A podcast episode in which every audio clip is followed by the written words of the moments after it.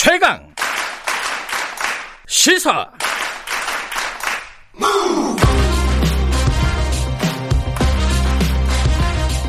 지금 여러분께서는 김경래 기자의 최강 시사를 듣고 계십니다. 정부가 여러 번 부동산 대책을 내놨고 최근에 이제 임대차 3법이 통과가 되지 않았습니까? 그 이후에 그 전셋값이 계속 오르고 있어요. 어, 그리고 뭐 그 전셋값이 또 집값을 또 흔들고 있다. 이런 분석도 좀 나오고 있고. 근데 이게 또 일시적인 현상이다. 한 뭐 내년 봄쯤이면 안정될 거 아니냐. 이게 이제 정부 측의 설명인데, 아, 이 부분에 대해서 이게 비판적인 의견들을 계속 내고 계신 분입니다. 오늘은 국민의힘 윤희숙 의원님과 어, 부동산 얘기 좀 해볼게요. 의원님 안녕하세요. 네, 안녕하십니까. 윤희숙입니다. 예. 최근에 빵, 빵 논란이 거셌습니다. 빵. 그 아닌 밤 중에 빵인데, 이게, 그러니까 말하자면 이제, 어, 김현미 국토부 장관이 아파트 공급이 부족하다는 지적에 대해서 아, 빵이라면은 내가 밤새도록 만들, 만들겠지만은 아파트가 그렇지는 않다. 이렇게 얘기를 했어요. 여기에 대해서 이민숙 의원께서 뭐, 얘기, 어, 뭐, 비판을 많이 하셨는데, 그게 왜 잘못된 말인지 좀 먼저 설명을 해 주시죠. 아유, 뭐 잘못된 말이라기보다 예. 본인도 답답해서 하신 말씀이겠지만 그러니까 그, 다들 그렇게 그렇죠? 또 생각을 하죠. 예. 그런데 주무부처 장관이시니까 예. 문제가 있으면 어떻게든 원인을 파악해서 대책을 마련해야 되는데 네. 어, 빵이라면 뭐 밤새서 만들겠다는 말씀 사실 좀 내던지는 듯한 느낌을 주잖아요. 음, 그러니까 좀 주무부처 장관으로서 하실 말씀은 아닌 거죠. 음. 그 빵을 빗대 가지고 윤희숙 의원께서 그런 얘기를 하셨어요. 이 지금 빵 시장 빵도 어차피 시장 원리에 따라서 가는 건데 네. 이 국민들이 원하는 빵을 아- 만들어 주지도 않으면서 어 이렇게 얘기를 하면 어떡하냐는 건데 이게 너무 공급 위주의 얘기 아니냐 이게 뭐 여당에서는 또 그런 비판이 나왔어요. 어떻게 보세요 이 부분은? 어, 맞습니다. 공급 왜냐하면 지금 네. 그 시장의 그 혼란의 원인은 네. 공급이 안정적으로 이루어질 거라는 믿음이 없어요. 음. 그, 근데 그 정부 정책이라는 것이 수급이 괴리돼 있다는 걸 인정하지 않고 계속 그 대책을 대책으로 땜빵을 하고 있기 때문에 음. 국민들이 지금 굉장히 어찌할 바를 모르고 있는 거지요. 네. 그렇다면 지금 공급 위주라는 말이 굉장히 진부하게 들릴 수도 있지만 네. 사실 그게 시장의 지금 병목이거든요. 네. 그것을 피하고는 지금 이걸 정상화시키기 굉장히 어렵습니다. 음. 그러니까 제 생각에는 네. 공급 위주라는 말을 너무 듣기 싫어하시는 거예요. 근데 그게 답이라면 그걸 예. 듣기 싫어하시면 안 되는 거죠. 근데 공급도 사실은 굉장히 여러 가지 측면이 그렇죠. 있잖아요. 맞습니다. 지금 네. 정부가 일단 단기적인 초단기적인 대책으로 내놓은 것들은 공공 임대라든가 뭐 이런 네네. 것들을 내놨습니다. 한 11만 원 이제 네, 네, 맞습니다. 어 이게 내놨는데 이거보다 그럼 다른 게 어떤 게 필요하다는 말씀이신가요? 어떤 게 필요해요? 아, 이건 좀 복잡한 얘기긴 하지만 예. 이 주거 약자들을 위해서 공공 임대를 짓는 것은 모든 정부들이 굉장히 열심히 해야 되는 일이에요. 네. 그런데 그걸 잘하고 있는 나라도 별로 없어요. 왜냐하면 굉장히 힘듭니다. 음. 그게 왜냐하면 주인이 없는 주택들이기 때문에 그걸 관리하고 질 좋은 주택으로 관리하기 굉장히 어려워서 네. 그것은 사실 주거 약자들 자기 자력으로 어떻게 할 수 없는 분들을 위해서 정부가 굉장히 열심히 해야 되는 거예요. 네. 우리나라는 현재까지 만족스럽지 못합니다. 가보시면 공공임대주택 굉장히 관리 안 되고 있거든요. 음. 근데 지금 이 상황은 어떤 상황이냐면 자력으로 시장에서 자신의 주거를 기획하고 또 추진할 수 있는 분들을 시장을 망가뜨린 정부가 음. 자기가 원래 해야 되는 약자들을 위한 공공임대도 제대로 못하면서 중산층한테도 공공임대로 해결하겠다고 좀 얘기를 하는 거예요. 음. 그러면 이게 장기적으로 지속 가능할지에 대해서는 굉장히 신뢰를 갖기 어려운 거죠. 음. 물론 지금 너무 급하니까 네. 몇만 개라도 공급하겠다 그러면 네. 아니 저는 뭐 그거에 반대하는 건 음, 아닌데 그, 예. 그게 시장에 어떤 신뢰를 주기는 어려워요. 그렇다면 지금 자력으로 시장에서 자신의 주거를 설계하고 어 그거를 뭐 저, 저축하고 만들어낼 수 있는 사람들에게는 그것을 할 수 있도록 만들어주는 시장 환경을 만들어주는 게 중요한 거죠. 네. 그게 뭐냐면 공급을 하겠다는 사람, 자력으로 공급을 하겠다는 뭐 재, 재개발이나 재건축도 네. 규제를 좀 풀어주고 그리고 정부가 서울시가 서울시에 있는 지금 가장 많은 문제가 벌어지고 있는 서울시에 열심히 그 부지를 찾아서 뭔가 장기적인 공급 대책을 마련해서 내놓는 거 이런 게 자력으로 할 수 있는 사람들을 위한 어, 환경을 조성해 주는 거죠. 음. 지금 그게 안 되고 있는 거거든요. 예. 그럼 말하자면 이제 말씀하신 게 두 가지인데 뭐 먼저 말씀하신 게 재건축, 재개발 이 부분에 대해서 좀 규제를 많이 완화해야 된다는 뜻이에요. 일단 기본적으로. 아, 왜냐하면 예. 도심에 주택 수요가 있습니다. 신도시 수요도 분명히 있지만 네. 도심 수요가 있어요. 근데 서울은 아시다시피 포화 상태잖아요. 예. 그럼 그, 그린벨트를 풀어서 옆으로 퍼지든가 이거 어렵잖아요. 네. 그러면 위로 올라가거나 기존에 노후된 것을 새로 하겠다라는 것을 막는 막으면 네. 이 수급 괴리는 해결되기가 어렵습니다. 음. 그러니까 그 부동 지금 예, 예, 예. 예. 지금 말씀하세요. 보면 예, 예. 예, 네.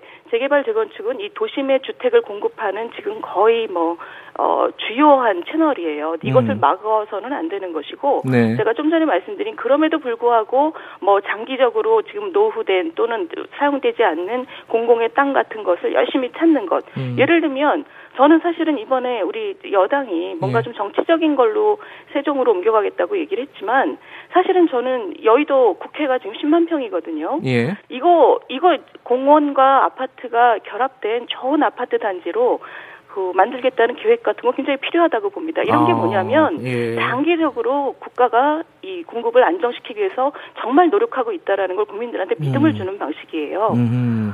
그러니까 지금 그런 것을 찾아내려고 하는 노력을 국민들이 지금 느끼고 있지 못하거든요. 예. 아, 근데 그- 그건 좀 다른 얘기긴 하지만 그럼 국회를 저 세종으로 옮기는 거에 대해서는 찬성하시는 거네요, 그럼. 아 저는 구- 그 국가 지역균형 발전이라는 것은 훨씬 더 음. 넓은 차원의 문제라고 생각해요. 네. 교통이나 교육이나 IT 인프라 거기다 일자리 이런 것까지를 전국에 좀 균일하게 깔아서 사람들이 어디에 살아도 불편하지 않도록 하는 게 네. 핵심이지만 예. 지금 서울과 세종 간의 이 저 행정 수도 완성이라는 것은 정치 카드로만 너무 저 활용돼 왔어요. 음. 이런 것은 이제 종지부를 찍을 때가 됐고요. 네. 행정 수도를 완성한다는 의미에서 국회를 보내기로 했으면 의사당 뭐하러 남깁니까? 전부 다 아. 그냥 옮기고 그 10만 평은 지금 그 서울에 이 주택 수급 괴리를 해결하기 위한 정부의 아주 적극적인 그 계획의 음. 일환으로 활용하는 게 저는 지금 필요하다고 봐요. 국회를 아파트 단지, 좋은 아파트 단지로 만들자. 아파트와 공원과 어 예. 저는 뭐 조- 좋은 생각이라고 합니다. 예, 즉, 예. 그런 것이 뭐냐면 네. 사람들이 강남을 선호하는데 네. 그 강남 같은 단지가 서울에 여러 개 있다면 또 전국에 여러 개 있다면 네. 지금 그런 믿음을 국민들한테 음. 준다면 그러면 미래에 예. 아파트 가격이 정말 천정부지로 계속 오를 거다 이런 아파트 이런 시장의 혼란은 예. 음. 그런 식으로 잠재우는 거죠. 24번에 걸쳐서 시장을 망가뜨렸다면 네. 그 24번에 준하는 점진적인 믿음을 주는 그런 조치로 예. 이것을 되돌리는 게 저는 필요하다고 봐요. 근데 이제 공급 이 부족하다 이런 얘기들은 여러 군데서 나오고 있는데 예를 들어서 말씀하신 재건축 재개발 같은 규제를 완화하면은 이 투기 수요 지금 이제 유동성이 굉장히 그러니까 돈이 많이 풀려 있잖아요. 네네. 그 투기 수요들이 몰려서 오히려 집값을 더 흔들 가능성이 있지 않느냐 이런 걱정들을 좀 하지 않습니까? 이건 어떻게 보세요? 네, 뭐 투기 세력이 없다고는 말할 수 없는데 네. 이렇게 문재인 정부 이후로 4년 동안 이렇게 지속적으로 그 아파트 값이 계속 오르는 것은 네. 일부의 투기자만으로는 설명이 안 돼요. 음. 이것은 기본적으로 시장 안에서 네. 지속적인 수급 괴리가 있다고밖에는 해석이 안 됩니다. 그런데 네. 정부 입장에서 이것을 계속 그 문제를 피하려고 보니 음, 투기 세력 때문에 이렇다라고 계속 원인 진단을 그쪽으로 몰고 간 거죠. 네. 그러니 공급에 대한 얘기를 하지 않고 계속 이 문제를 더 악화시킨 것이라고밖에는 볼 수가 없어요. 음흠. 근데 지금 아, 좀 제가 좀 전에 말씀드렸는데 이 돈이 많이 풀려 있는 상황. 이 금리가 이 초저금리인 상황에서 이게 참 백해, 백, 백약이 무효하다 이렇게 생각하시는 분 전문가들도 꽤 있는 것 같더라고요. 이건 어떻게 보십니까?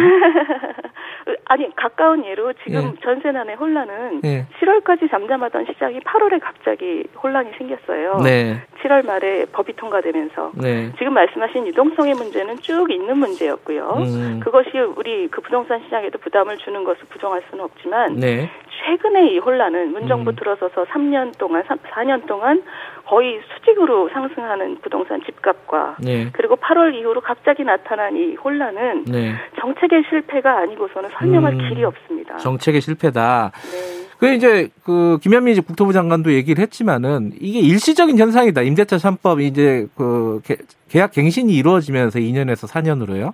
네. 어, 내년 봄쯤에는 안정화될 거 아니냐. 1년에서 2년 갈 때도 혼란이 다소 있었지만은 안정화되지 않았느냐. 이런 반론을 핀단 말이에요. 이건 어떻게 보십니까? 네, 아이 저도 그랬으면 좋겠죠. 근데 예. 그렇게 말씀하시는 근거가 아무것도 없습니다. 어, 문제는 지금 전세 시장에 수급 괴리가 있는 것을 인정하지 않고 네. 이- 그 임차인을 보호하겠다라는 명분만 내세운 거거든요. 네. 수급의 괴리가 있는 상태에서 모든 임차인을 보호할 길이 없어요. 음. 그럼 이 임차인들을 자기 자리에 있도록 한 것은 그분들한테는 좋지만 네.